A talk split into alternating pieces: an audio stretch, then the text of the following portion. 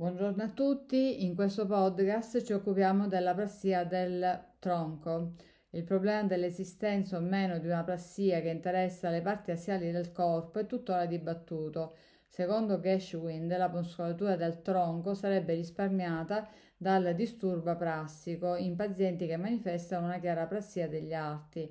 Geschwind ha dato eh, di questa dissociazione una spiegazione in termini anatomici che ha fondamento solo nel caso che la modalità di richiesta di produzione del gesto sia verbale. Poiché l'esecuzione di un gesto su comando verbale prevede l'integrità del fascicolo arcuato che congiunge l'area di Wernicke con quella motoria, una lesione del fascicolo arcuato provocherebbe aprasia da disconnessione, ma solo nel caso che il movimento debba essere eseguito con gli arti. Nel caso del tronco, il movimento può essere organizzato ed eseguito attraverso le vie extrapiramidali e quindi una lesione del fascicolo arcuato non produrrebbe un danno da disconnessione relativamente ai movimenti eseguiti dalla muscolatura del tronco. In realtà anche esperimenti condotti utilizzando sia il comando verbale che l'esecuzione di gesti su l'imitazione um, hanno dimostrato una superiorità dei movimenti eseguiti dal tronco rispetto a quelli degli arti.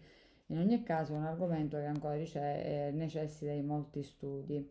La plassia orale invece consiste in un disturbo nella produzione dei movimenti volontari dell'apparato faringo-bucco-facciale in assenza di paralisi dovute a, dovute a lesioni delle vie piramidali o a danni della corteccia motoria primaria. I pazienti affetti da plassia orale non sono in grado di fischiare, soffiare, dare un bacio, fare il verso perché ama il gatto, sia su richiesta verbale che su imitazione. L'errore più frequente che questi pazienti compiono nel tentativo di produrre il gesto adeguato è la sostituzione del gesto con un altro movimento orale oppure con un rumore onomatopeico.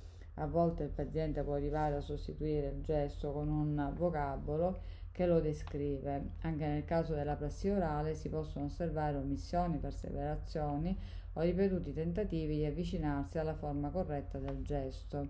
Nessuno di questi errori è stato correlato a un particolare tipo di afasia. I gesti automatici sono ben preservati e il paziente è in grado di deglutire quando mangia o quando beve, oppure lo stesso paziente mh, il, alla richiesta de, dell'esaminatore di tirare fuori la lingua non è in grado di farlo, però esegue lo stesso movimento se si deve le inumidire le labbra in maniera spontanea.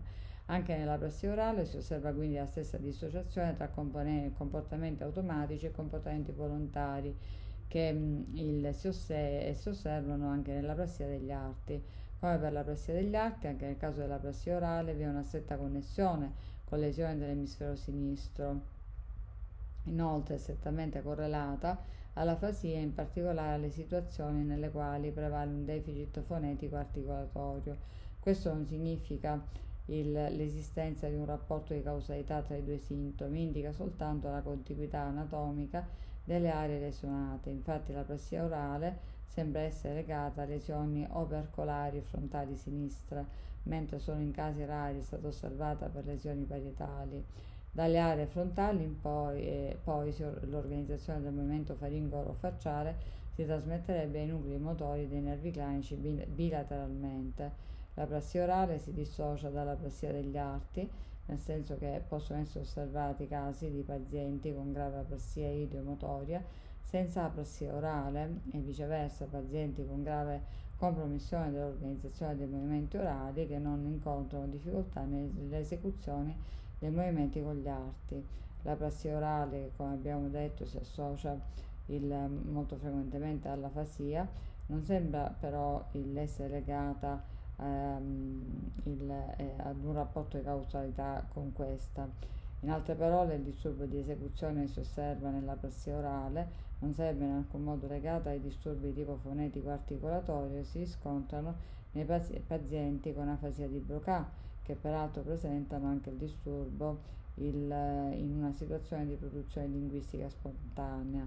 La dissociazione tra i due disturbi, anche se rara, comunque certa, sono stati descritti rari casi di apressia orale associata a lesione dell'emisfero destro in pazienti destrimani non accompagnata da afasia, ma soprattutto sono stati descritti casi di apressia orale in pazienti cerebrolesi sinistri del tutto privi di disordini linguistici o fonetico-articolatori. la natura dei due disordini, quindi sembrerebbe essere diversa.